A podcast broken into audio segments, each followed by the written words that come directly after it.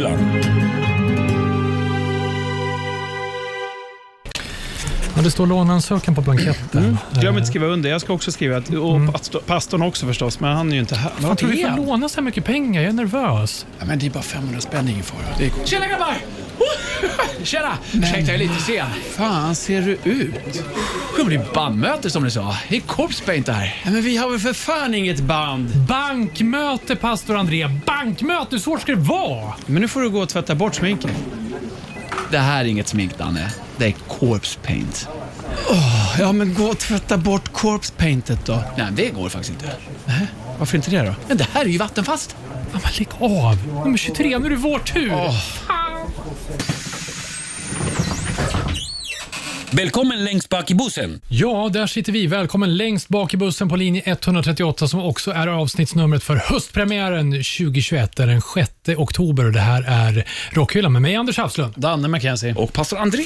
Idag tonar vi ner belysningen. Det blir lite mörkt och ganska företagsamt faktiskt. Mm, visst, vi har en eh, gäst, eh, ingen mindre än Lord Ariman från eh, Dark Funeral kommer och gästar oss. Mm. Och han kommer nysta ganska mycket i entreprenörskapet bakom bandet, bakom scenen. Hur levde man ett framgångsrikt band under så många år? Ja, är det kritstrecksrandig kostym och fjolväska som gäller på dagen och corpse paint på, på natten? Eh, Det finns mycket nysta i. Vi har såklart våra programpunkter. Vi har fått in från dig som lyssnar också eh, en bra felhörning. Vi har fått in många. Rätthörning. Eh, Just det, rätthörning. Ja. Eh, Förlåt. Och eh, så ska du få höra om kanske den bästa bootleg-merchen som vi hoppas ska bli officiell för Dark Funeral. Vi lobbar på det. Ja, vi eh, rullar igång och idag blir det faktiskt 300% snack och en, det blir en revisorsverkstad. Nej, Ja, vad tråkigt, men jo, det får bli det. blir det. Rockhyllan med Haslund, Mackenzie och pastor André.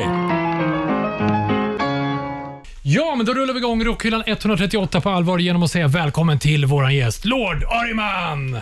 Välkommen! Tackar, tackar. Kul att du är här. Vi eh, ska ge oss in i, ja det blir ju som bakom kulisserna på Dark Funeral, hur det funkar liksom runt omkring utöver det ni gör på scenen. Men innan vi gör det, så har det ju i veckan varit eh, kanelbullens dag. Kanske inte så rock'n'roll, det blir kanske vad man gör det till, men om vi flyger över till USA, så har borgmästaren i eh, Milwaukee utsett eh, första oktober till National Alice Cooper Day. Eller ja, i alla fall lokal Alice Cooper Day. Hur man firar den, eh, lite lätt oklart kanske. Giljotin. Ja, man hugger huvudet eh, på alla möjliga festliga sätt. Sen firar man Alice Cooper Day. Tror jag. Varför blev det så här? Jo, det var ju så att han var ju med i uh, Wayne's World där. Mm. 91, 92 kanske? någon? Ja, 93 tror jag till och med. Nej, kanske. Ja, ja, början av skitsamma. 90-talet. Ja. Eh, och då var ju Wayne's World och eh, Garth, eller Mm. Wayne och Garth, inne och hälsade på hos eh, den gode Alice Cooper. Alice. Och eh, så var de ju då i Milwaukee, så frågade de do you come to Milwaukee often? Och då så sa han, it's actually pronounced Milwaukee. Mm. Och så berättade han lite att det betyder the, the good land. Just det. Och där, eh, därför blev han, fick han en egen dag. Har du någon relation till Wayne's World, Ariman, förresten?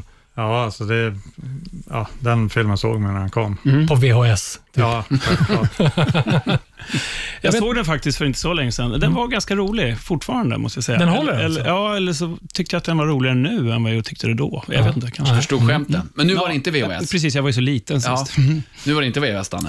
Nej, Nej. det var det inte. Men innan vi kommer till saken, någon Ja. mer artist vi skulle vilja ge en, en egen dag? Jag har ju en som inte kan ge en dag, eller hur blir det nu då? När vi ändå var inne på giljotinspåret. Mm. Alltså franska revolutionen, när man högg huvudena av, av prote- de som protesterar mot överhuvudena. Det är ju Corpse Grinder. George? George, Corpse Grinder Fisher från Cannibal Corpse. Hans eh, nacke skulle ju stå emot giljotinen. Ja, förmodligen. Ja, Så giljotinen hade blivit giljotinerad. ja okej, jag förstår. Någonting. Ariman, någon artist du skulle vilja hylla med en, med en egen dag? Ja, men det finns ju några hjältar från som man alltid har vuxit upp med, som jag har sagt. Det kommer inte, aldrig att finnas någon som kan ersätta Rob Halford. Ozzy Osbourne Mm. och, och så vidare. Så de skulle ju definitivt kunna förtjäna en egen dag. Verkligen. Det håller jag med om. Ja, vi får klura på hur vi firar den framöver. Något att fira, eh, Ariman, är ju ändå att för första gången på 20 månader typ kanske, så har Dark Funeral spelat live nu i helgen i Schweiz. det stämmer. Hur kändes det? Sportfråga.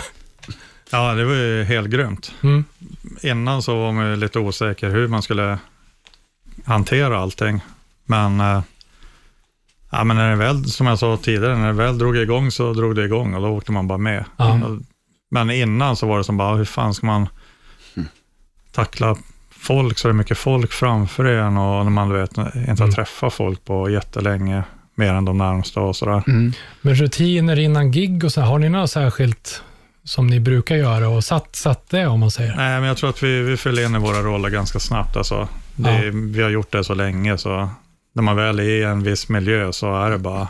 Det sitter i ram- ryggraden. ram- Ja, man ramlar på, på sin plats på en gång. Ja. Så det var som inga konstigheter på det sättet. Mm. Men ni gick ju verkligen från noll till max, kan man säga, det här med att träffa människor generellt. Ja, och det var det som jag var lite osäker på, hur man skulle hantera det. Om, om man skulle... Ja, inte fan vet jag, bara springa av scenen och bara känna att nej, jag pallar inte. Nej. Eller inte. Men som jag sa, direkt, direkt man kom upp och, och, och mötte de här skrikandes, eh, Mm. röjandes eh, människorna, så ja, då var det bara att köra. Då var det som bara, nu är jag hemma igen. Skönt. Publiken kanske kände likadant, det vet man ju inte. Hur beter man sig här i folkvimlet? ja, Vad ska vi göra här? Ja, får jag, får jag låta? ja, exakt. Jag vet inte. Ja, men det var ju första giget i den stan i alla fall, i, i Schweiz, som för Jaha. dem också. Till och med. Ja, jag pratade med ägaren till klubben, kom och presenterade sig och han sa som att ja, det är helt jävla grymt att ha livemusik och folk här igen. Mm. Så sa han att ja, jag har gått hit nästan varje dag och bara kollat på en tom scen och bara, när fan ska det komma igång? Ja. Så han var ju överlycklig och, och, och då berättade han att det, det var första, första giget. Ja, men fy fan vad skönt att vara Ja. tillbaka. Var det ert gig eller var det några andra som var med också och lirade? Ja, det var ju ett festivalgig. Mm. Vi var headline då. Ja. Men, Grymt. så, Men eh, på kvällen må det vara eh, corpse paint och eh, scenkläder, men på dagen så kanske man behöver kristex, randykostym och fjolväska eh, för att hantera liksom bandet som helhet. Så vi ska backa lite grann i tiden. Eh, och Man tänker så här, i början när man börjar gigga så kanske det är fullt fokus på att lira och, och allt det där. Eh, när kom insikten för dig och för er att det är mer att göra liksom, än att bara gigga för att få bandet att rulla? Ja, men det kommer redan från början. Eftersom jag och Blackman som startade bandet, Mm. vi, vi valde att släppa första miniscenen själva. Och redan då var det ju Mm. business, men vi hade som inte tänkt Alltså vi höll på att spara pengar, jag vet inte hur länge, så att vi hade råd att trycka upp tusen mini-CDs. Mm. Och eh, när vi väl hade pengarna så, ja, så gick vi in i studion, spelade in fyra låtar och, och beställde tusen extra skivan. Mm. Eh, och det small ju till på en gång. Vi hade som ingen aning hur, alltså, jaha, vad gör vi nu?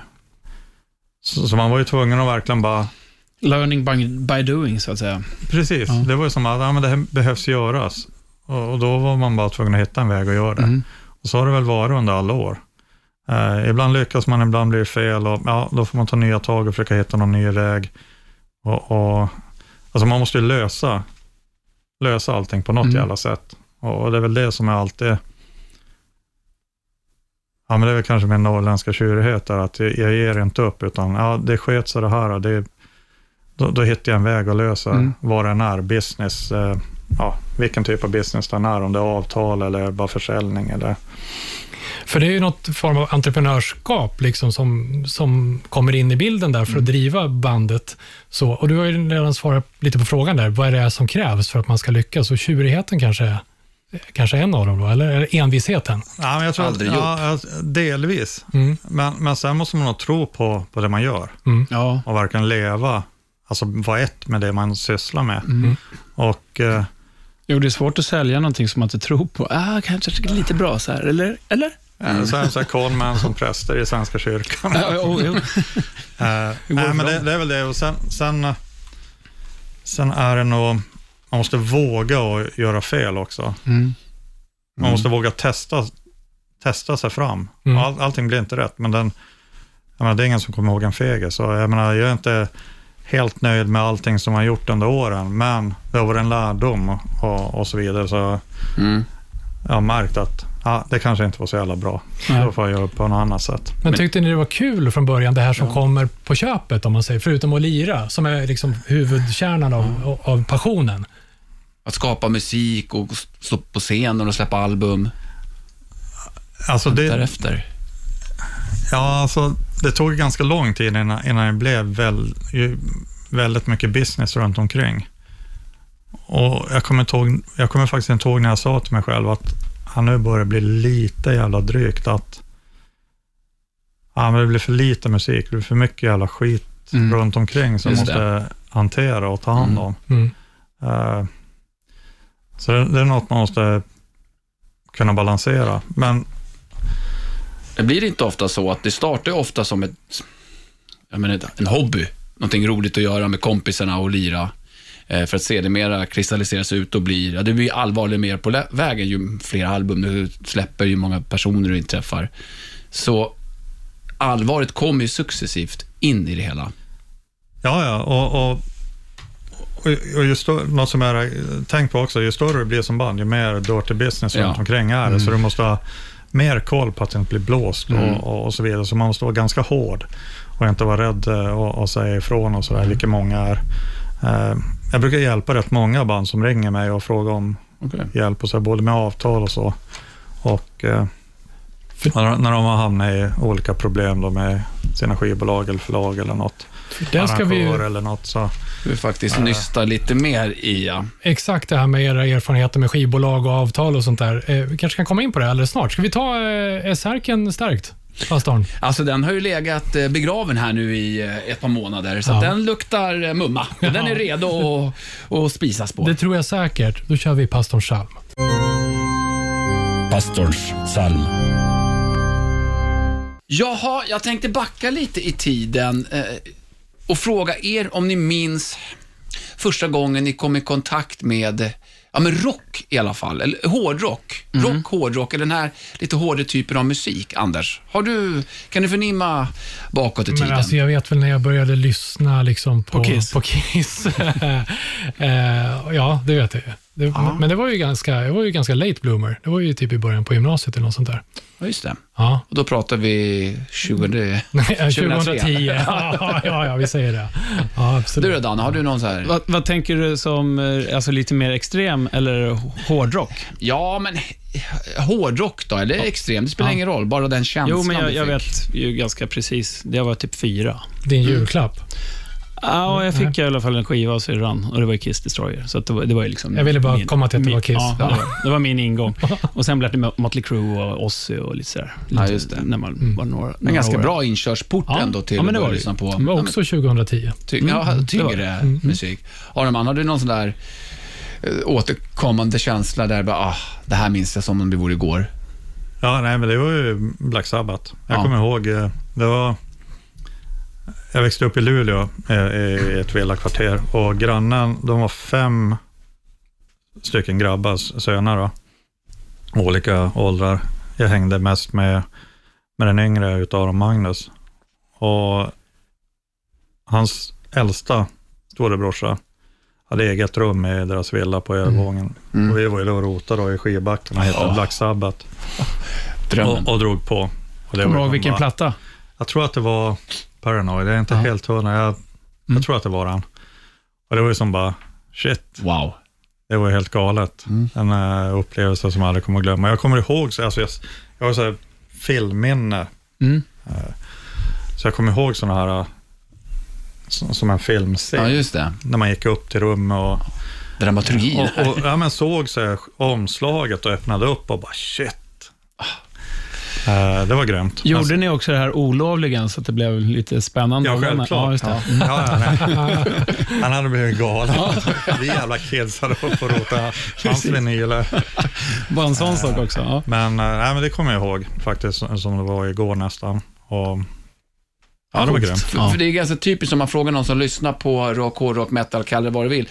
Ofta, de allra flesta har det här minnet inom sig. Man minns eh, när man börjar känna för den här typen av musik. Jo, men jag kommer bara säga, fylla i det. Jag kommer ihåg när jag plockade den skivan i kons, på Domus i Katrineholm. Liksom. Den här vill jag ha. Och det var så det började. Så Ja. lite så här, inte lika fint minne på det viset. Men, ändå, Nej, men då det har är du ändå fortfarande inom dig. Ja, absolut. det är en viktig Ja. period för dig. Och Det här bandet som jag ska alldeles strax eh, spela, som du ska få ta del av, de är från Kanada och är väl egentligen nykomlingar i branschen. Som har funnits sedan 2009, men då är man ju nykomling. Var på första kom 2011 någonting, vilket är egentligen oväsentligt. Eh, Men det jag vill komma till, att den här typen av musik som är lite extremare, är väldigt långt en inkörsport för någon som är ny till att börja lyssna på hårdare typ av musik. Så att det här ska man absolut inte börja med om man inte vill ha en liten utmaning.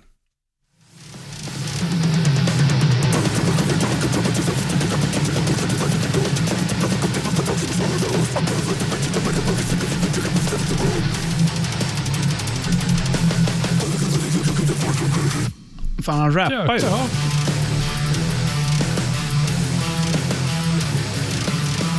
Brr, brr. Jävlar.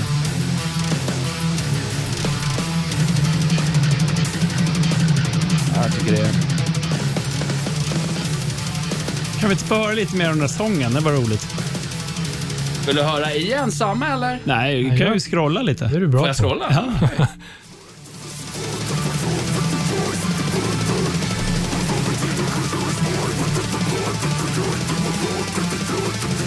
det var inte så artikulerat Nej, det var det inte. riktigt. Men, Jag gillar ändå att du sa sången, Danne. Ja. Är det rappen då? Det var grymt. Ja, ja, Det var fan grymt. jag är... har du man ger tummen upp? Ja, det var skönt. Ja, det var extremt, men ändå catchigt. Ja, du ska jag. veta att... Och det är den kombinationen som är svår att... Och, och lyckas få. Och då ska du veta att eh, jag är glad att ha dig här. För alla, inte alla av gästerna i Rockhyllan brukar ge en tumme upp, utan det kan vara allt ifrån en överstruken bajskorv Ja, till så- av den typen av musik jag eh, förser lyssnarna med. Det här är Archspire. Men du har spelat de här Arch. förut, eller hur? Nej, det har jag inte inte? gjort. Nej, inte vad jag kan minnas. Då har du gjort det för mig bara. Archspire. Jaha. Eh, De kommer släppa en ny platta här eh, senare under året. De har gjort tre singlar. Eh, den här heter Bleed the Future, som också då den kommande plattan kommer heta. Och eh, Det jag verkligen gillar med det här, det, det kan ju tyckas vara väldigt svårt att komma in i det här som förstagångslyssnare, för det är supertekniskt. Det är svårt att förstå vad som egentligen händer. Eh, Men när man urskiljer instrumenten för sig och sen lägger dem på plats, som ett pussel ungefär, då får man ju helheten. Och jag tycker, är, jag tycker att det är så förbannat snyggt. Och eh, just det här tycker jag är lite annorlunda med sången som är som ja, men 25 tjurar som skäller ungefär. Jag, jag tycker att det fyller en otrolig skön funktion i kroppen så här. Man får väcka eh, ja, men, grottmänniskan i sig lite. Ja. Och så tekniskt, melodiskt, tyngden. Det har verkligen allting. Så att jag ger ett vingslag till Archspire eh, som kommer ligga uppe på www.inter.net. Där satt den, pastor André. Ska vi säga Spotify och YouTube också? ja, vi gör det. Tack. Rockhyllan med Haslund, Mackenzie och pastor André. Ja, vi rullar vidare med Rockhyllan 138, Bandet AB, säger vi väl då. Med mig, Anders Hafslund Danne McKenzie. Eh, Och pastor André? och vår gäst, Lord Ariman. Eh, vi eh, pratade lite grann innan pastorn Salm eh, om eh, det finns eh, saker, erfarenheter man kan lära sig på vägen. Till exempel när man skriver kontrakt och så vidare och skivbolag och sånt där. Och Vi vet ju att eh, Dark Funeral har ju en historia med eh, kanske både bra och mindre bra erfarenheter med skivbolag och sådär. Vilken ände ska vi börja i? Oj, ja, Det var en stor fråga där. ändå. ja. En stor Nej, fråga. men eh, visst, avtal är ju något som man verkligen bör, bör lägga, ta, ta in en advokat och, och kolla på. Det är inte det första man gör kanske när man Nej, är är ungt det. band. Liksom. Hur började det för er? Era första liksom, kontrakt och eh, kontakt med skivbolag och sånt där. Var ni, var ni där att ni visste att oh, vänta, nu måste man ha ögonen med sig? Eller Nej, vi hade ju ingen koll på det nej? överhuvudtaget. När fick ni första kontraktet? Ja, det var i samband med vi släppte minisedeln Mm. och eh, det blev ganska, ja, det blev för stor business för vad vi hade erfarenhet av. Mm. Och med distribution och sånt där, så att vi löste ju, vi, vi som gled på en macka med distribution och skivavtal och så efter det. Eh, Så man slapp en del av den businessen som man inte Mm. klarar av själv helt enkelt. Och man, man blev, ja det börjar väl med att man blir beredd att, vad- de berättar vad avtalet innehåller ungefär. Mm. Och kanske inte alltid finstilta och alla grejer och sådär, och man tror att det ska vara bra. Mm. Och sen när man börjar i- ifrågasätta saker senare och, och ställer frågor om det och när man aldrig får något svar, då börjar man ju som Ana. ana att ja, men det Mm. kanske är något som är knasar. Och det var så det började, att jag fick aldrig svar på frågor som jag ställde. Och, och ja, men som varför, många grejer. Mm. Eh, när man såg vissa ja, avräkningar och pengar som försvann och vad, vad görs för de här pengarna? Och, och några klausuler som man tyckte var konstigt, som inte hade någon funktion egentligen. Och, och sådär. Nej, men så det var väl där, där det började första gången. Mm. Vad var det för liksom, trubbel ni hamnade i då? Det var att det försvann pengar ni inte förstod liksom, varför inte, var de tog vägen? Och... Nej, alltså det är väl olika, vi har väl lite olika syn, vi kom till en förlikning där, men jag tyckte som att vi hade hamnat, genom ett artistavtal hade vi blivit knutet ett förlagsavtal som skapades för att ge ut noter. Alltså det var så det var på den tiden. Okej. Gamla standardavtalen, förlagsavtalen i Sverige, Aha. de, de var ju skrivna för notutgivning och inte för För musik? ja, och, och, och band. Mm. Eh, det positiva, om man drar en lång story kort, det positiva var att mycket av det case jag drog då, det blev ju som en, Prejudikat sen? nej Eller? inte riktigt, men, men i samband med att vi höll på att driva det här så, så börjar alla de organisationerna som, jag kommer inte ihåg namnen på alla nu då, men de börjar förhandla ett nytt standardförlagsavtal Mm, okej. som, ska, som gäller hela branschen. Och då tog de ju bort mycket av de här grejerna som, som var med det gamla. Mm. Som var skiljedomsklausul som ingen jävel har någon möjlighet att, att fightas mot. Mm. Med mera, med mera. Så ja, jag gjorde väl lite spår i alla fall. Det var ju drygt att dra då. Jag, som sagt, hade man fått svar på frågor och bara kunnat lösa det så hade det inte behövt bli Mm. så jävla långdragen fight det blev. Men eh, ja, när vissa sådana här tycker som att ja, men vi står ju över allt och alla, ner med Mm. ett litet skitband. Men det kan, ju hända, det kan väl hända rätt mycket som sak. Man har inte rättighet till sitt eget producerade material och sådana här grejer. Liksom. Namnet kan ju också vara att man inte har varumärkesskyddat det. Nej, precis. Sådana där grejer måste man tänka på, speciellt nu då när det är helt... Jag menar, på den tiden var det helt annan typ av business än det var nu. Då, då, behö, då var det inte så jävla noga med rättigheter alltså på, som det är nu. Nu är det verkligen vet, med internet och allting. Så nu måste man verkligen hålla, hålla koll på, på sina rättigheter och ja, logotyper och, och sådär. Mm. Men eh, ja, så man, det är nog jävla bra. Om du jämför dig själv idag med dig själv då och erfarenheten som har hänt. Hur, hur, hur mycket har du lärt dig liksom, av allt det här? Ja, att man aldrig ska lita på någon. Nej, ja. Men, men har Det, du... det är Har, väl det jag har med mig. Ja. Alltid när jag gör, ingår en del. Jag litar inte på någon annat än mig själv.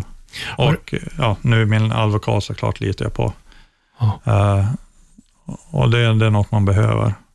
Eh, har det lett till också att eh, det, ni tar mer kontroll själva, eller du tar mer kontroll själv än att lämna ut det till andra på, all, på alla fronter? ja, Mm. att, eh, det, det, det är väl både bra och dåligt. Jag, jag vet att på många sätt är det jävligt dåligt.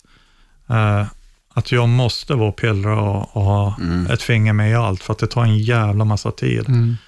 Men samtidigt vet jag att gör jag inte det, ofta så brukar resultatet också bli bättre. De gångerna när jag lämnar bort det, då har jag ändå varit tvungen att ta vid och, Mm. och förbättra vad den än har varit. Eh, Så det är väl lite där att eh, ofta, ofta vet jag att jag kan göra det bättre om jag gör det själv. Mm. Men sen är det där att eh, ja, alla nitar man har gått på under åren har gjort att förtroendet för, för folk i branschen är ganska dåligt. Mm. Men vad Eh, trist, vi har ju faktiskt bjudit hit dig här idag, vi, som vi är jätteglada över, för att just du har ju gått igenom väldigt mycket och du driver väldigt mycket av Dark Funeral, alltså och allt runt omkring. Eh, Men det måste ju kännas oerhört jobbigt att själv känna att om inte jag gör det här så kommer det inte bli gjort så som jag vill. Ja, för samtidigt är det lite så en, en del av drivkraften och kreativiteten. Eh, men visst, många gånger så har jag önskat att lämna över väldigt mycket. Ja, Det måste ändå ta ganska mycket energi, tänker jag. Ja, men, men jag har lämnat över mer. Alltså jag har ju eh, lämnat över en hel del senare åren på grund av att det har blivit jävligt stort. Vad är det du har släppt Ja. själv nu? Är det, Har ni bokare och sådana här grejer? Eller? Ja, vi har bokare och, och det förbättrar vi hela tiden. För branschen ändras om. Så här, det blir mycket så in-house eh, turnéer och, och, festivaler och gig. Och ligger du inte på rätt bokningsbolag till exempel, då är du rökt att komma in på, på någon stor turné eller Mm, okej. bra festival och sådär. Så man får hålla på och laborera li- lite där också. Mm. Men hur gör ni? Men, nu? men det handlar också om vilken nivå man är på, vart man vill komma och vart man tror att man ligger och sådär. Mm. Alltså, Mm. eh, Hur gör ni när ni drar på turné nu då? Och så där? Alltså, lägger det hos, eh, hos bokare och har ni management eller? eh, nej, management det tar jag hand Ja. Men, men bokare har vi. Ja. Och sen är det något som jag känner att, uh, några avtal är något som jag känner att uh, kanske inte varken har tid med eller riktigt kunskap för. Då lämnar jag över det till, eh, till vår advokat då, som får ta det. Och det känns ganska tryggt. Det är ganska kul att lyssna, eller intressant att höra här då, om vi, om vi backar bandet, man är, jag vet inte, 16, 17 eller ungdom, starta ett band, eh, du får hänga med kompisarna, skapa, vara kreativ, kanske att ge lite brudar, det är lite bärs och helt plötsligt från det roliga, oskyldiga och kanske naiva till att hamna i den situationen som man kommer i det skedet du är nu då, där musiken, ja men det har blivit så allvarligt på något sätt. Så det är, skö- eller intressant att höra händelseförloppet från då till nu som ni befinner er i. Och många andra då såklart också. Ja, i, i mitt fall kan jag väl säga som att eh, man har bara ramlat in. Alltså det har, man har spelat, man har skrivit låtar eh, och sen har det dykt upp en massa business alltså på vägen just med att släppa skivor och det leder till det ena och det andra och sådär. Och man har som bara följt med där och, och försökt, man har varit tvungen att anpassa, eller inte anpassa sig, men försöka lära sig varje steg och varje ny grej som dyker upp.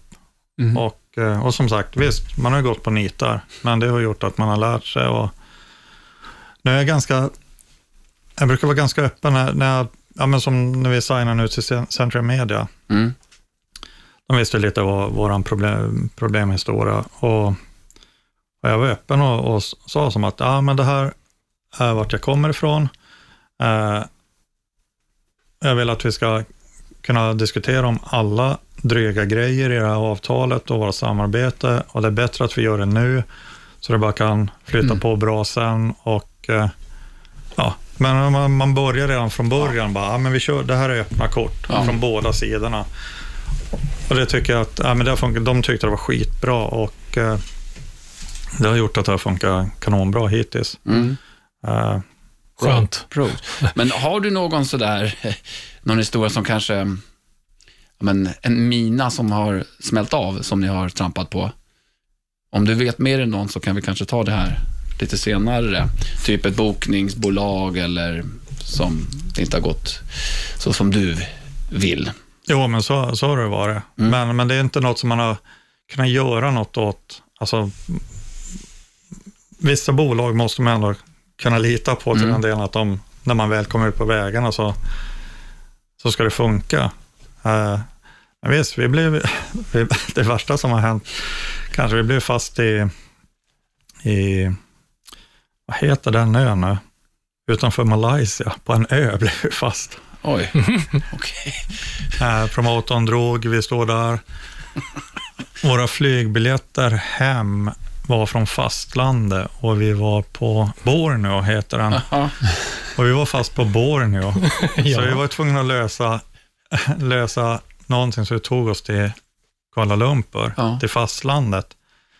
Eh, det var väl kanske den knepigaste situationen på det, just på turné. Men boken, eller promotorn där, han, han drog med, eller, och, och lämnade er i sticket, eller hur Nej, alltså, hände? nej, han eh, dök aldrig upp när vi landade, i, landade på Borneo. Ah, Okej, så det blev ingen gig eller någonting då? Nej. Nej.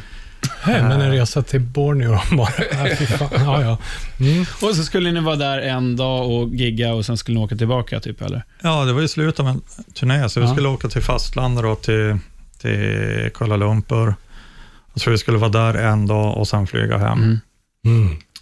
Men det blev en vecka på Borneo och försöka lösa det här och ta sig Biljetter, hem. ja.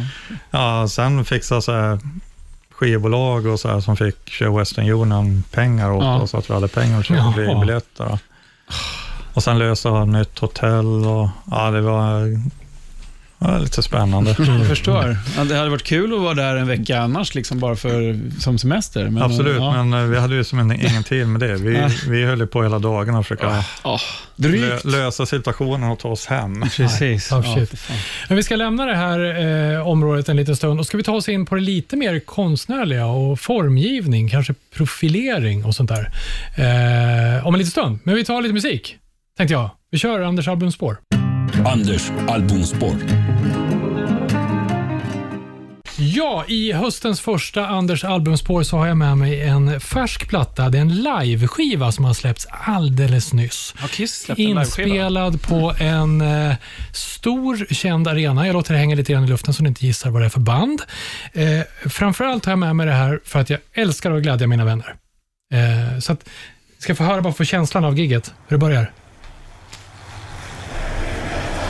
Heavy metal. Ni hör liksom Mm. publiken här. Och så har jag med mig för att jag äter ganska mycket av innehållet i låttiteln. Ni hör? Ja, är ni med? Är det i Tyskland? kör vi. Det här gillar ni. Woho! ah, baby metal skrek de i början. Och låten heter Gimme Chocolate. Danny McKenzie tar av sig hörlurarna. Men han har inte gått ut än, för det gjorde han sist vi spelade om. Ja, jag visste ni skulle bli glada. Eh, nej då, eh, skäms och sido. Eh, jag har med mig, egentligen har jag faktiskt någonting helt annat. Eh, jag har med mig... Eh, ja, nej, vi ska inte till Japan och, det blir Bu- dålig stämning igen. Och Budokan, utan vi ska faktiskt ta oss till Finland. Och någonting som hände i, i somras, eh, det var nämligen när det började släppa lite med restriktioner och grejer, så besökte jag en skivaffär för första gången på, eh, nästan som era gig, 20 månader. Eh, gick till Nunnan Records som gjort för pastor André i Nyköping. Vart då någonstans? Här? I Nyköping. Nyköping? Ja. Där klev jag och min 11-åriga son in och köpte två skivor på omslag. Oh, vackert. Härligt. Hurriganes har Jerry Williams lärt oss att vi uttalar det Hurriganes, här. ja. Eh, jag köpte det här på omslaget också. Det är någon form av finsk eh, hemmamyskväll där Remu ligger i bar, un- överkropp, underkropp också kanske, under en filt och de är lite halvt avklädda och så. Ja, du menar omslaget där? Ja. ja. Precis.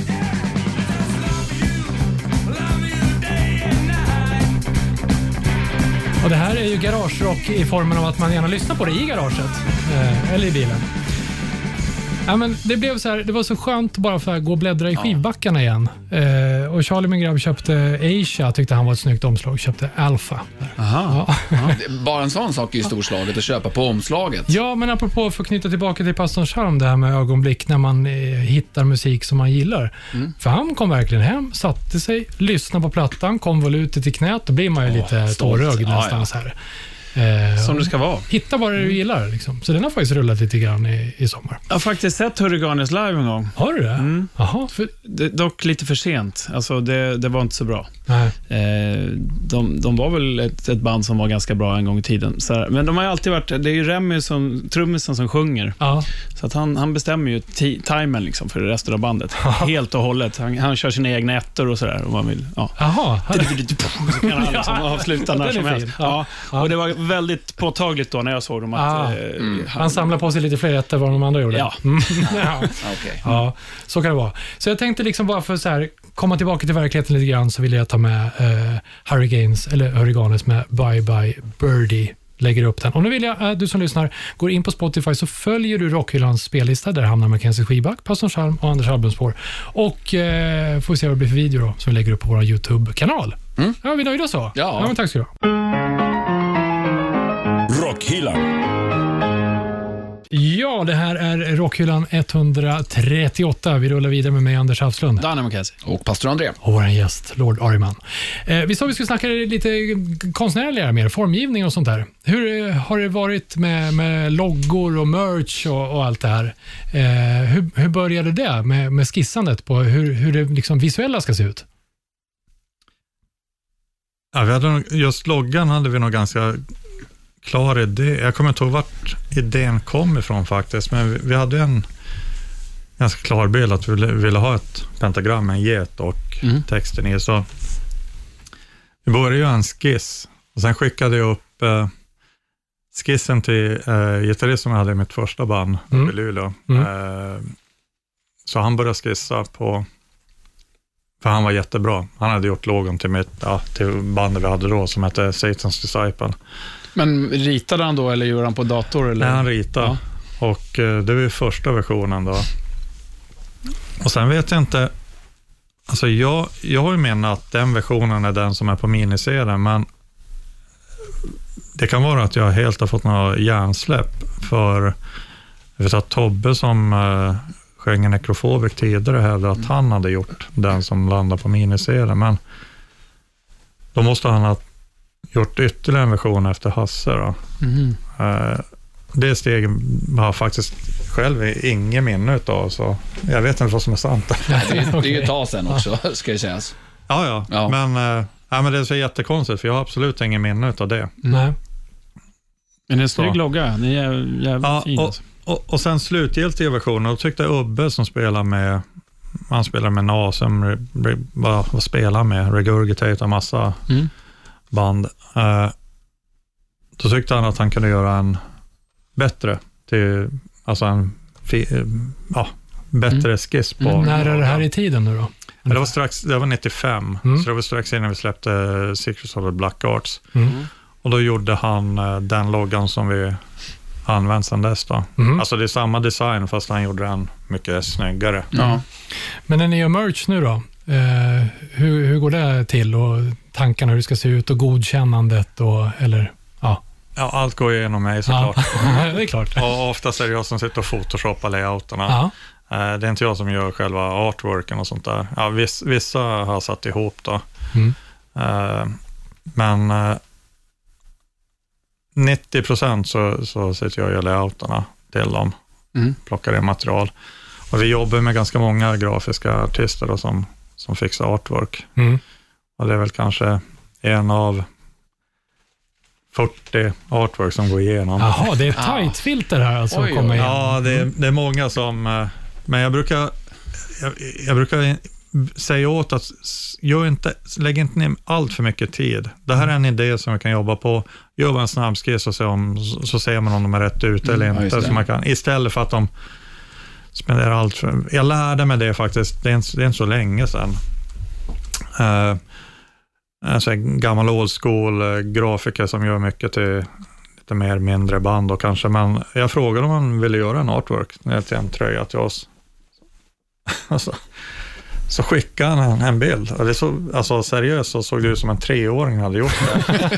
och jag bara, ja men, ja, men jag försökte ju säga på ett schysst sätt att ja, men det här är inte riktigt vår stil, så det passar inte riktigt oss. Jag tror han spenderade fan ett, ett halvår eller ett år och såga mig på nätet. Nämen. Ah, Alltså han tog så jävla illa upp, Nej. så det var helt sjukt. oj då.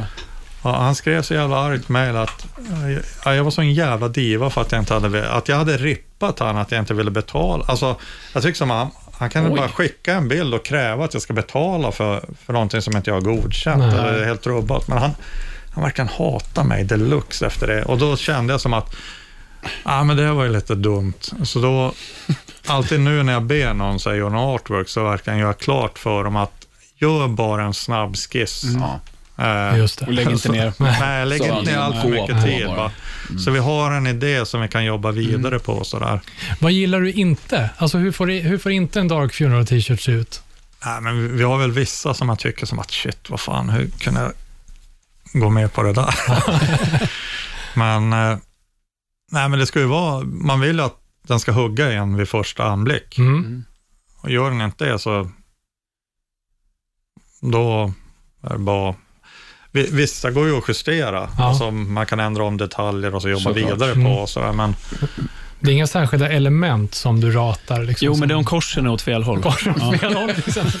ja, då, då blir det känsligt. Ja, okej. Men, eh, nej, men det, vi har ju viss stil och sådär, men visst, man vill, ju prova lite, men det, det är svårt att säga. Man måste känna ändå att man, det finns någon connection till Dark Funeral med, med artworken. Mm.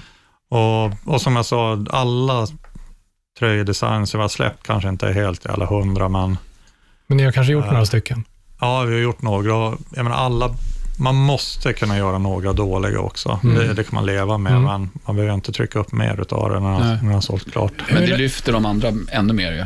som bra. I och för sig, men, Mm. ja, men ibland så kan man ju vara på, släppa igenom, ja men fan det funkar kanske, och sen efteråt så bara, fan också.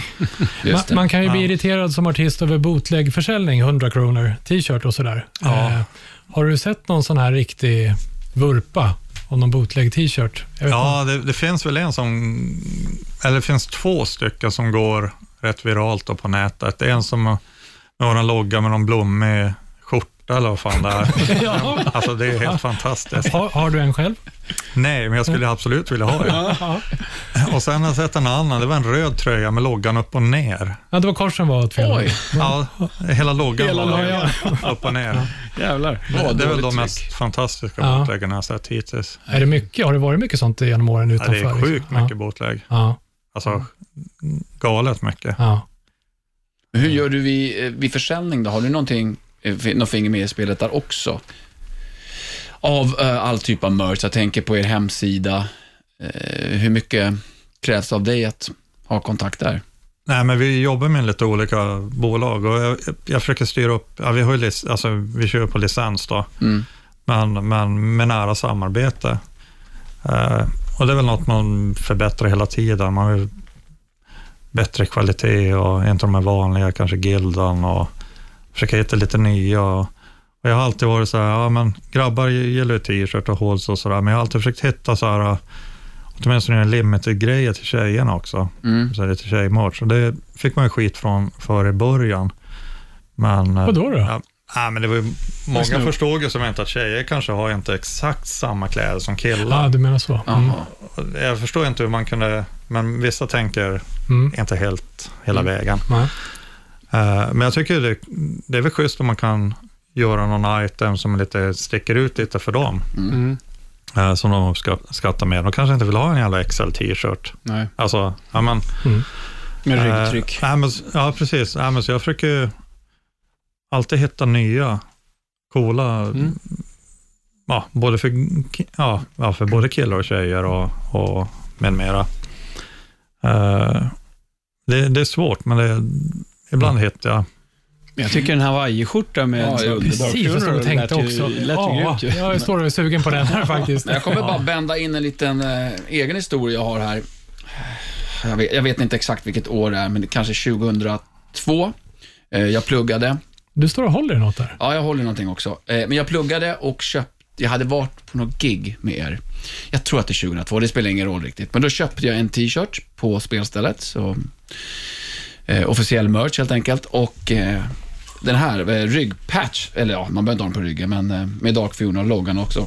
Ineffable Kings of Darkness. Och eh, på den tiden, utbudet av t-shirts var inte, inte alls som det är idag. Eh, Jag menar, du kan beställa via nätet, olika former, färger och så här.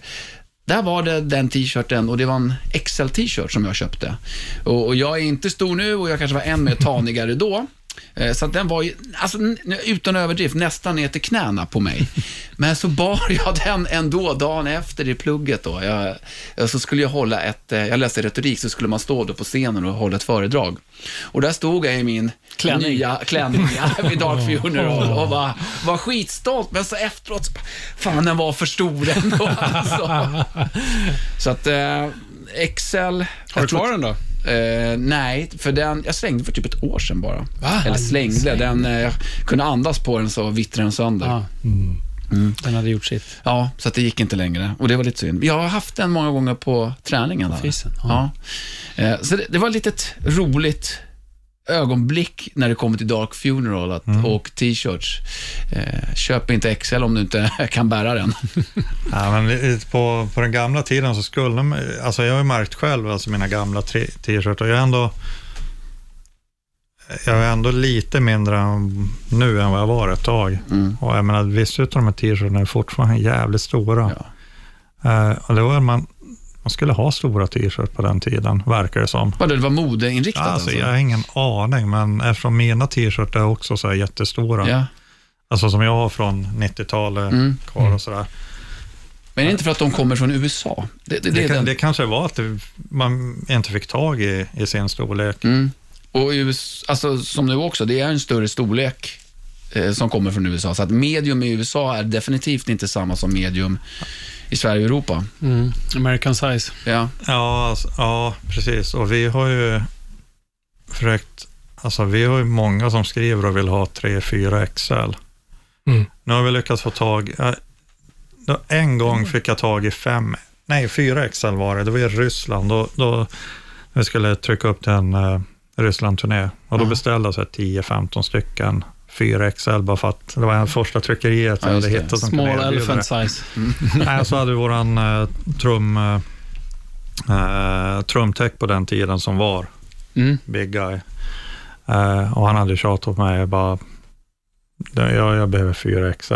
Jag var så jävla nöjd när jag äntligen fick Ja, tag i 4 härligt. XL. Ja. Så jag passade på att beställa lite mer. Ja. Men nu har vi som standard på, med ett företag som vi jobbar med, har vi fått upp till 3 XL. Mm. Det, det är många som frågar efter, Jaha. Efter det. Mm. Mm. Men vi, ska, vi ska kanske snacka lite mer kläder och eh, utformning, eh, eventuellt scenkläder eller sådär. Och så tips till, till band som drar igång, eh, om du har några eh, snabba där. Men dags för en eh, Ta fram backen, vad säger du Danne? Ja, varför inte? Ja, Mackenzies freeback. Ja, det är så här va. Jag har ju en podd. ja, Har ni hört den förr? ja det har vi gjort. En gång. Eh, ja, men nu var det faktiskt en liten rolig grej som jag måste berätta om. Eh, när jag var 17, tror jag var, så hade jag ett band tillsammans med några kompisar i, ute i Upplands Väsby, där jag är ifrån. Och, eh, vi höll på i kanske ett och ett halvt, två år. Vi spelade inte så länge, men det hände ganska mycket på den tiden. Eh, vi gjorde en demo som eh, vi nu helt plötsligt har upptäckt. Jaha, Mm, vi gjorde fyra låtars demo i Fryshuset. 93 spelade vi in den, dagen innan julafton. Ja. Och eh, så var det en av polarna som hörde av sig. Här. Vi, vi har haft lite så sporadisk kontakt under alla de här åren. Så bara, kolla här, jag har digitaliserat vår gamla demo. Nej. hej vad roligt. Och skickade runt den. Och jag tror inte jag lyssnat på det här på ja, över 20 år. Ni hade den på kassett? Vi hade den på ja. kassett, ja. Jag har den på kassett i replokalen, men jag har ingenting att spela den Nej. på. Så att jag har liksom bara, den har bara legat där. Mm. Så spelade den upp den, så bara, fan, det här är ju inte så jävla dumt. Sådär. Vi spelar ganska bra snorungar som vi var. Liksom. Men de andra var, till, till, till saken hör att jag hade kanske bara spelat i så här coverband och sånt innan. Och Sen så blev jag med i det här bandet och då tog min utvecklingskurva ganska bra fart, för de var så jävla duktiga på att lira, de här snubbarna. Så att, eh, och vi var svårt eh, influerade av Red Hot Chili Peppers, Blood Sugar Sex Magic-plattan och eh, Live in Color, Mhm. eh, Live- som var lite funk metal-band på den tiden. Jag, efter det här så har väl jag inte riktigt varit i den vägen på något vis, men eh, det var ju kul att spela och eh, ja, som sagt, jag hittade ju den här demon och så tänkte jag måste få spela upp en liten låt. Tänkte ja. det var lite roligt ändå. Ljud, eh, jag ska med, med väldigt stor reservation till ljudet. Så, så här har vi tänkt nu då, att vi ska faktiskt eh, dra ihop det här bandet igen, mest bara för att ha kul och sen så ska vi spela in den här demon igen. Och så har vi några liveupptagningar och så har vi några låtar där som bara, fan det är ganska bra. Så att eh, vi har en låt där som heter, ja, ja, börja från, okej skitsamma. Det börjar. Ja. Yeah, så här trummar du inte idag. Nej.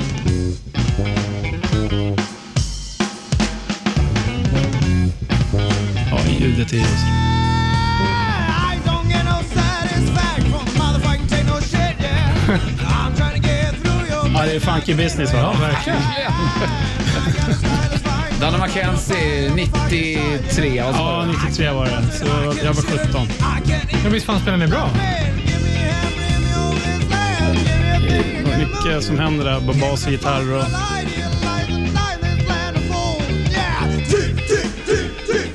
Ja, Nej, men det, här var ju, det här kan vi vara stolt över. Ja, men det Visst var ganska gång. roligt ändå. Och sen så för två veckor sedan så repade vi för första gången tillsammans på 27 år. Vilken grej. Ja. Jag är väldigt gåshudig. Ja, men det var jävligt så här roligt. roligt först när, när han hörde av sig och sa, ska vi inte spela in det här igen? Så bara tänkte jag, nej, vi låter det vara. Och sen så tänkte jag, vad fan ska jag vara en motvallskärring för? Det är klart vi gör det. Det blir skitkul. Och så repade vi, vi, vi körde en hel dag. Det var askul, verkligen. Skitskoj. Så det var egentligen en liten parentes och liksom just det här med influenser. Vad har du haft för influenser? Liksom, har du alltid, du började med Black Sabbath sa du där. Oss, ja. Men sen så kom du in, när liksom började det här intresset för den hårdare skolan? Hade du andra influenser också? Har du liksom något otippat under åren? Också ett funkband. Nej, faktiskt inte.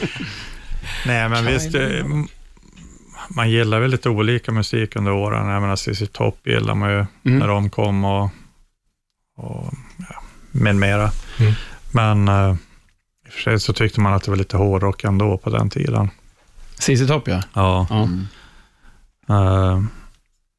Vad- nej, men sen, sen blev det ju, när, när tyska thrash och speed metal-scenen kom så hoppade man på där och sen ja, så kom ju Napalm, det som är skam och From Mm. Enslavement to Obliteration och då var ju, då var ju, Då var ribban lagd. ja, Men- då visste man ju vilken värld man, Mm. man skulle vara i. Mm. Men de tidiga banden, var det också eh, ganska hårt när ni började lira, liksom, eller när du började lira? Alltså jag började ju rätt sent. Mhm. Alltså mitt första band hade vi där runt eh, 89-90 Ah. som hette Satan's Disciple. Och jag menar, jag gick ju från noll till att inte kunna spela alls. Så jag lärde mig medan vi skrev låtar, mer eller mindre. Eh, så det var inte så jävla avancerat. Men det finns en demo som inte jag har faktiskt. Åh fan. Och det finns några live-gig Ja. som vi gjorde, som inte jag har. Ja, ett utav dem har jag. Sen har jag hört rykten om att det finns andra som har ett det andra giget vi gjorde. Eh, demon ska sångaren tydligen sitta på, som vi spelar in. Kan hända att jag kanske har någon.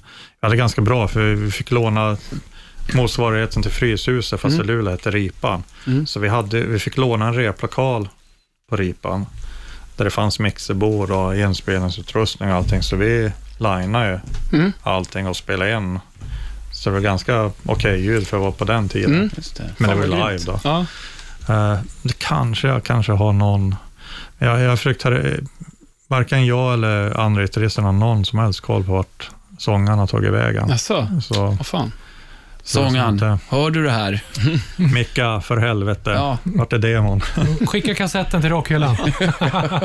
Men det här, alltså, så här musikhus och ungdomsgårdar och så här, det var så jävla grymt. Vi hade ju också en sån ungdomsgård i, i, ute i Upplands Väsby, liksom, där så de byggde replokaler till oss och utrustade dem också. Så, här. så det fanns trummor, basgitarr, eller basförstärk och gitarrstärk. Och så jävla härligt. Liksom. Mm, mm. Man bara ner och kör. Vi fick vara där i princip, inte dygnet om, men alltså, så länge gården var öppen så Ja. kunde vi vara där. Fantastiskt. Ja, det är så jävla grymt. underbart. Mm. Ehm, ja, men då går vi in i eh, skivbacken då, tänker Jaha. jag. Ja, Mm. nu så. Det blir en, eh, en doppfäll kan man säga. Ja. Ehm, jo, jag blev så glad här. Nu har jag, när med restriktionerna och allting och att eh, det faktiskt börjar hända grejer igen. Och livemusik har jag i alla fall saknat.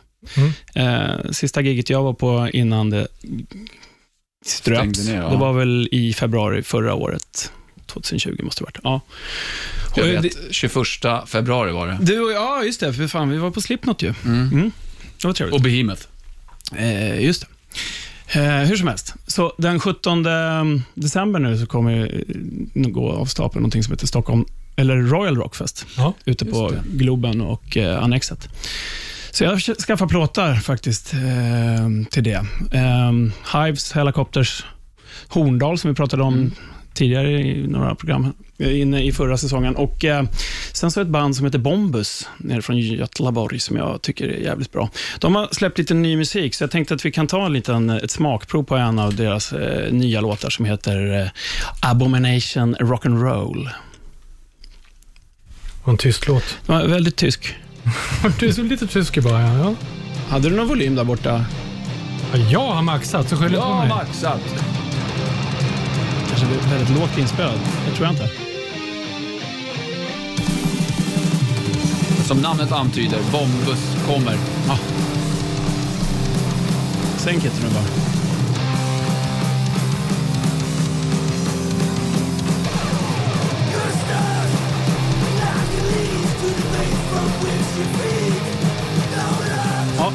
Jag är jävligt peppad på det här faktiskt. Kör lite till.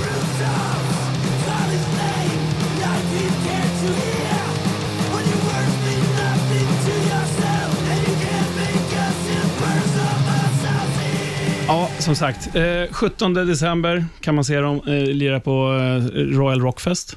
Skitigt ljud. Ja, det är lite Ja, skitigt. Bra. Men Väldigt bra skit i rock'n'roll. Jag gillar det. Mm. Och, eh, Johan som spelar gitarr i det där bandet, han, jag och Pontus från Dia Salma, vi har ju vi, körde, vi, vi var på turné tillsammans och så, så satt vi och lyssnade på Dark Throne väldigt mycket då, på den tiden. Och just en låt som hette mm, Raised on Rock, ja precis, du har ju t-shirten.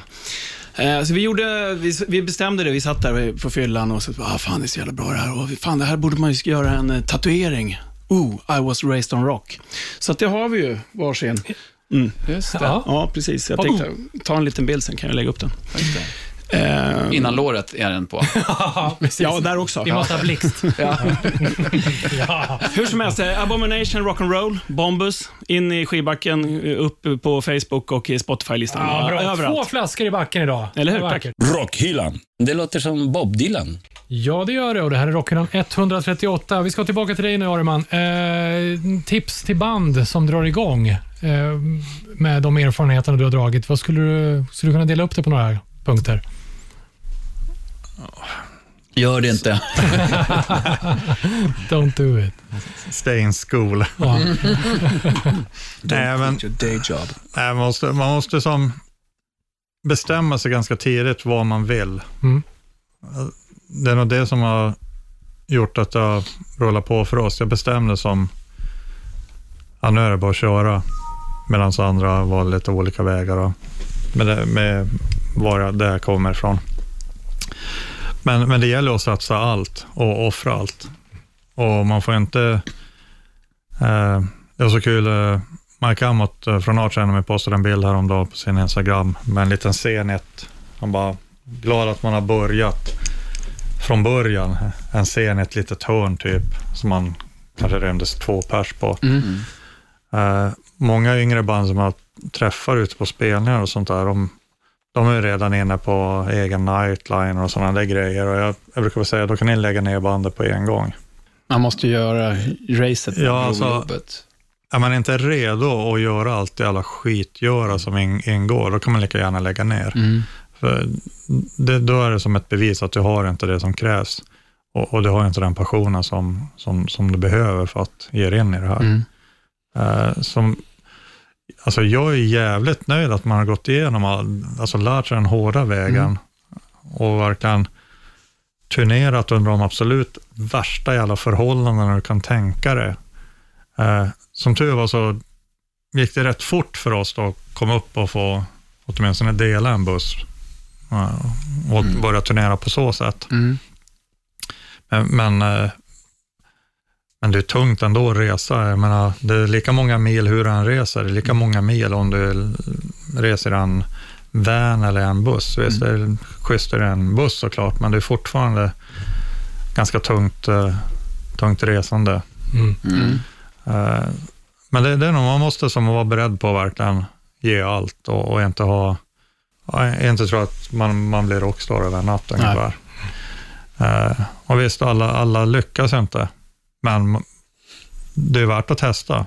Och, och som sagt, då är det bara att köra under de förhållandena man, man får serverat för sig. Arman, jag trodde du skulle säga så här, ha roligt. att det skulle vara nummer ett. Nej, jag, jag tror passionen. Alltså, Ja. Har, har du passion och, och dedikation för någonting så då, då blir det som ett love and hate-liv. Jag menar, du vill, du vill inte göra något annat, men samtidigt så är det så jävla mycket skit som du måste göra för att kunna få göra det du vill göra. Eh, det är nog inte många som tror. Jag, menar, det är inte, alltså jag tror inte det finns någon jävla musiker på den här världen som tycker det är kul hela tiden. Nej. Eh, det är ett jävla slit och en massa jävla skit man får stå ut med. Men eh, ah, man behöver inte göra så jävla stor grej. Det, det är väl något som jag har lärt mig nu. Tidigare så blev jag kanske lite mer förbannad på vissa situationer och sådär, men nu gör jag inte så stor grej av mycket, utan ja, det är som det är och bara... Man får gilla det- läget det, ibland. Ja, precis. Det Gör löser det sig. bara. Det Ja. löser sig. Det, det blir bra ändå, men det kanske är lite drygt att ta sig igenom skiten. Men så vad du egentligen säger det är att ha passion, tro på dig själv eller på bandet och kämpa järnet. Ja, absolut. Det låter som visa råd. Ja. Mm, mycket. Vi- Jag höll på att glömma en fråga. Nu, eh, det var jättebra. Och vi, teasade för en sak innan som vi faktiskt höll på att glömma. Apropå det visuella också och det här från början. Eh, det här med hur ni ser ut eh, på scenen. Hur, allt från ut, liksom klä, scenkläder eh, till det andra.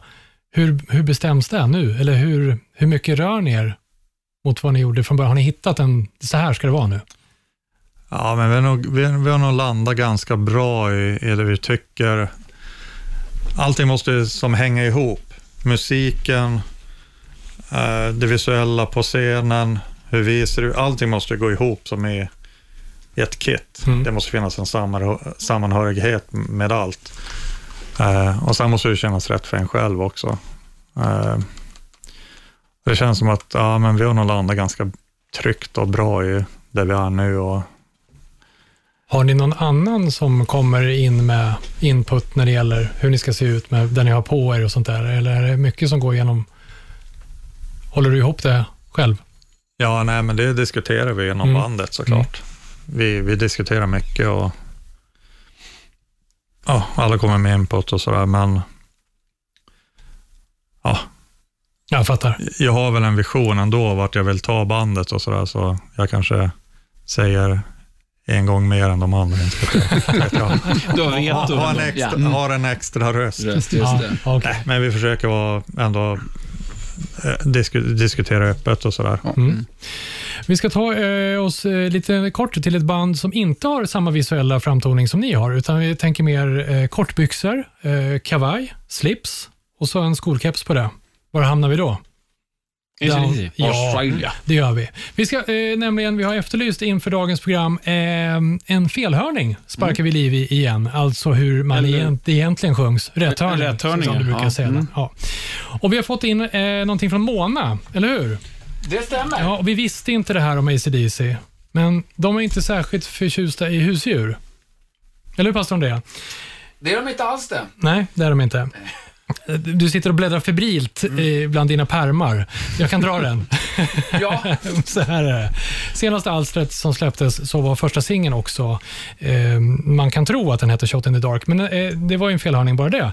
Den heter I shot the dog. Eh, det låter så här när Brian berättar hur man ska göra med hunden. You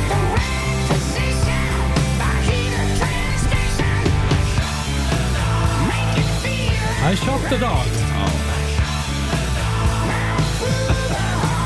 And he made it feel alright. Va? Det kan man inte tro. Otippat. Ja. Är det, Ja, det är pitbull. Gillar inte det. Ja, Shot the dog. Ja. så kan det vara. Usch. Eh, Arman, tillbaka till Dark Funeral. Ni har ju eh, nu i september va, eh, blivit klara med att spela in nästa platta. Yes. Eller hur? Berätta. Något som du inte har sagt till någon. Vi är bra vad du inte skvallra. Oj, Och, och, och då får ja, vi du också stannar inom studion. Ja, ja det vet du. fyra personer. Vi har spelat in nio låtar Mhm. eh, i alla fall. Och eh, vi håller på att ja, förbereda allt inför eh, releasen. Mm. det handlar om eh, allt. Ja, jag fick testmastering på, på några låtar idag. Mm. Eh, så det är nästa steg som ska klubbas, vem som ska mastra skivan. Du såg ändå ganska nöjd ut när du kom hit och lyssnade på masteringen i lurarna. Ja, jag tror att jag har landat i, Mm. i vart min röst kommer att gå i alla fall. Ja. Eh, Så det, det känns jävligt bra, för jag var lite orolig ett tag faktiskt. Det var som inte alla höll inte upp mina förväntningar och sådär. Men det, det känns som att nu, nu har vi hittat rätt. Mm. Eh, så det är mycket, mycket på G med det då. Och det är allt, vi kommer att spela in eh, ett par videos eh, inom kort också. Och eh, ja, vi hoppas kunna släppa en, en första singel och video så fort som möjligt. Det finns en plan som jag inte kan nämna nu, men eh, hold on, det är, bara, det är på G i alla fall. Mm. Men albumsläpp? Nära förestående. Ja, ja, albumet kommer nästa år, tidigt nästa år. Okej. Och, eh, och i samband med det kommer vi att göra en stor spelning här i, i Stockholm på Follan. Mm. Just det. I Eh, mars va? 19 mars. Mm. Mm. Biljetter finns ute nu och eh, vi kommer att gasa på mer än någonsin. Och Mm. Det kommer att bli ett eh, långt gig. Eh, vi har planerat, ja vi håller på att planera fortfarande, men vi har en massa bra idéer i alla fall, som jag vill förverkliga. Men inte det är ganska bra då, om den kommer ut med en ny platta tidigt nästa år och sen kanske ha en, ett turnéschema som ligger långt fram, för då kan du ju spela eh, det nya, mycket av det från nya plattan. Absolut. Eh, våra bokningsagenturer håller på att jobba hårt på, eh, på turnéer, även inklusive här i Sverige. Eh, men inget är helt... Ja, vi, har, vi har faktiskt, fast det är i USA, vi har en jävligt fet turné bekräftad i USA nästa höst, men det är ingen jag får gå ut med ännu. Mm. Och eh, ytterligare, alltså vi kommer, det har gått jävligt bra med oss, för oss i USA, så vi har ganska mycket på G där framöver. Eh, bytt nytt, nytt bokningsbolag där också, så vi hamnar med ja, svenska Ghost och Metallica och med flera. Okej. Mm. Eh, Så det ligger bra till där nu och mycket planer. Sen Europa och Sverige som sagt, vi planerar mycket men inget är spikat. Eh, Men först nu, det är albumrelease, videos, singel och eh, vi kommer lägga allt krut på eh, 19 mars. Kul. Och Sen kommer att den roliga biten då, då press. Ja, med många studios framöver. Rockhyllan var först. Ja, Ja, det är något som jag har hållit på att prata med de andra om en bra tid. Jag vet inte om jag verkligen så jävla sugen på det. Men Du jag, älskar jag, ju det, Arman. Det vet vi. Precis, det är därför jag inte har gjort något speciellt senaste åren, för jag tackar nej till allt. Men det, det är som ett illa måste. Såklart, visst det är, det är kul att prata om, om uh, ny musik man har skrivit och sådär, som man brinner för. Så Ja. Det är lite lättare. Men samtidigt så hade musiken kunnat föra all talan för sig själv, hade jag inte haft något emot det. Mm. Känner att jag personligen är inte så jävla viktig. Det är musiken, Musiken musiken, som betalar. som jag gör som Mm. är, Mm. är i första hand. Jag är bara någon som är... Jag fattar. Men då kan jag säga, vi är ju sjukt glada att ha fått ha hit dig i studion och vi har ju faktiskt hört lite grann. Du har ju spelat eh, för eh, dova öron. vi kanske nynnar lite grann på det sen. Mitt första sample. Men, och idag fick du vara lite företagare mer, snarare än att bara prata om eh, nya plattan. Så Ja. det var vi jävligt glada för. Och Vi eh, får se till att vi ses på nästa gig och vi förväntar oss nu, Ariman, i merchståndet att det går att köpa en Dark Funeral Hawaii-skjorta. Eh, ja, det ja. får jag jobba på. Ja, tack. Jag tar det som ett nästan-löfte. Då är det tre inköp i alla fall. Ja, ja, lätt. Ja, det blir det. I medium. Limited edition, tre stycken. Eh, jag. trippel extra large. Ja, pastor André, eh, hur avslutar vi det här nu då, i vanlig ordning? Fan, det här är ju... det här- Ja, vanligtvis har vi alltid gjort i samma maner i rockhyllan Det när ska vi avslutar. inte tulla på. Nej, det ska vi inte inte på göra. det nu. Nej, nej, Nej. Men det är lite speciellt här. Arman, jag- Vi behöver din hjälp nämligen. Okej, hur går det här till då? Eh, Det här går till som sådant att vi ska utbrista det allra sista vi har inför kvällen eh, när vi avslutar avsnittet. Och det gör vi alltid med ett tvättäkta power metal-skrik. Det finns en anledning att jag valde att spela gitarr och inte sjunga eller skrika. Arman, det här är 138 avsnitt. Ingen annan har avböjt och det kommer inte du heller göra. Jag räknar ner. 3, 2, 1. Sorry guys, jag spelar bara gitarr. Rockhyllan med Haslund, Mackenzie och pastor André.